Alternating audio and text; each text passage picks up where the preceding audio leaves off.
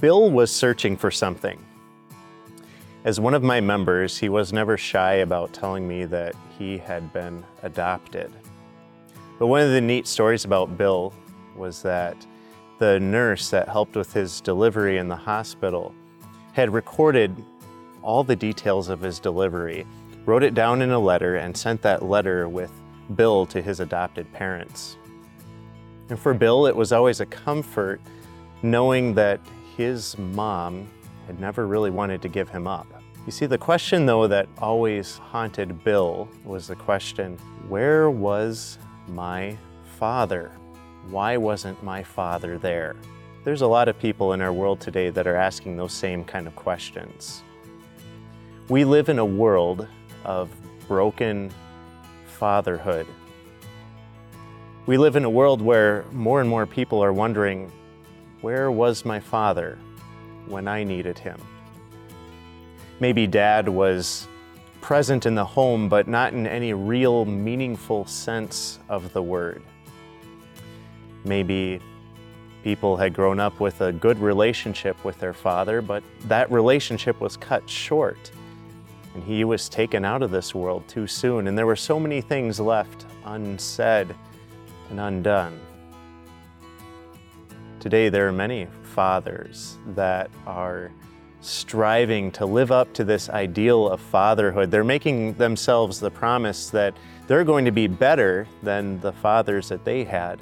And yet every day they feel that conviction in their hearts that they are falling short of that promise. More than anything, everyone realizes that to be a father means more than just creating life. It means to have a relationship with that life. All this yearning, all this search for fatherhood is proof that there is an ideal fatherhood out there, that there's an ideal that we are all striving for. And even if we all fall short of it, it's proof that there is a real father, that we have a father in heaven. And for us, it is such a A tender note that God opens up the Lord's Prayer by teaching us to address God as our Father who art in heaven. We're confessing that He is the source of everything good. He is the source of justice and truth and fairness. That He is the perfect heavenly parent. He's not like the helicopter parent that's going to swoop in and keep us from everything bad that could ever happen to us. He's not the snowplow parent that's going to push everything out of our way, but as our Father in heaven, He's going to let us face just the right amount of adversity in our life so that we grow in character. But more than that, your God, your Father in heaven, He doesn't just create life. He desires a relationship, a meaningful relationship with that life.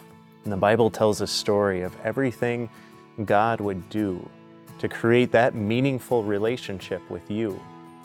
The cross and the open tomb declare the story of how much God was willing to sacrifice, all so He could connect with you and take you into heaven to be with Him. You have a Father in heaven, a Father who has taken you and has adopted you as His own child through holy baptism, a Father who sends the Holy Spirit into your heart and searches you out through the Word and sacrament. You have a Father who puts the Spirit of His Son, Jesus, in your heart, that cries out through all of life's troubles and hardships, Abba, Father. And God, your Father in heaven, does all of this so that you, as His child, can confidently approach Him and confidently knock on that door to heaven and say, Our Father who art in heaven. Bill found what he was looking for. In fact, the day before he died, he met his half-siblings and found out that his father, his earthly father, had been searching for him.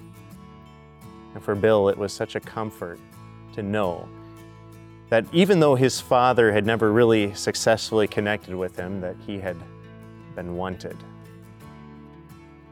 But you see, what had really given Bill comfort was that years before that had happened, he found his Father in heaven. He found a God who loved him and searched him out, who sent his son Jesus to die for him, all to take Bill and adopt him as his own child. And today, Bill is there with God in heaven. You have a Father in heaven. Today's devotion is from Pastor Josh Mayer, who serves at Redeeming Grace Lutheran Church in Rogers, Minnesota.